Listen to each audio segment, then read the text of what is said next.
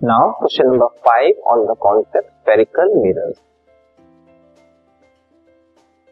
An object is placed at a distance of 25 cm away from a diverging mirror of focal length 20 cm.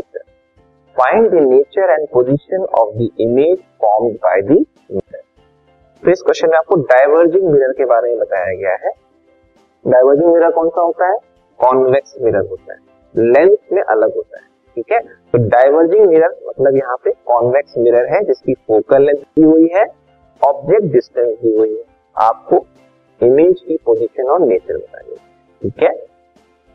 इसको हम solve करेंगे। सो so, पहले हम given value लिखते हैं। Object distance you दिया है 25 सेंटीमीटर तो हम नेगेटिव लेंगे। ऑब्जेक्ट हमेशा ऑब्जेक्ट डिस्टेंस हमेशा हम नेगेटिव लेंगे। An object is placed at a distance of 25 cm away from a diverging mirror of focal length 20 cm. Focal length आपको दिया है 20 सेंटीमीटर अब ये जो मिरर है, वो डाइवर्जिंग मिरर है, इसका मतलब ये कॉन्वेक्स मिरर है, जो कि ऐसे बनता राइट मतलब रिफ्लेक्टिंग सर्फेस उसका आउटवर्ड होता है।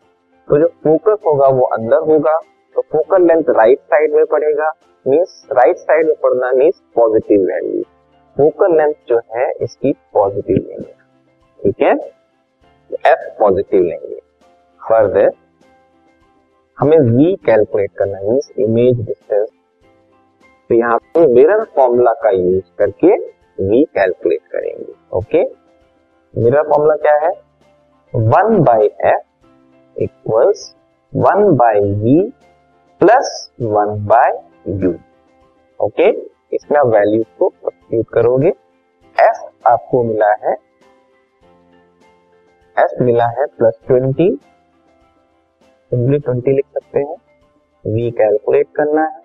यू यू की वैल्यू है minus twenty five one by minus twenty five इसको हम सिंप्लीफाई करेंगे तो one by twenty minus twenty five इधर शिफ्ट करेंगे तो ये प्लस हो जाएगा।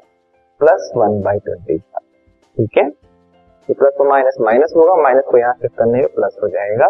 One by V as it is इसको सिंप्लीफाई करेंगे। एलसीएम लेके करना है तो LCM otherwise direct LCM hundred so it is five plus four equals one by V ठीक है? ये हो जाएगा nine by hundred equals one by V या v equals hundred upon nine centimetre definitely आप कैलकुलेट कर सकते हो।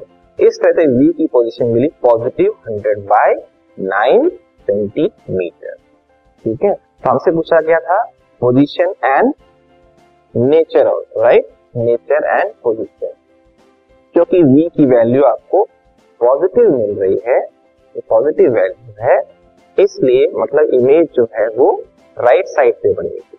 तो राइट साइड पे बनने वाली इमेज कॉन्वेक्स मिरर के केस में कैसी होती है? अगर आप रिकॉल करो तो वो कैसी होती है? एक्सटेंड करने पे बनती है। कॉन्वेक्स मिरर जो है, हमेशा जो है, वो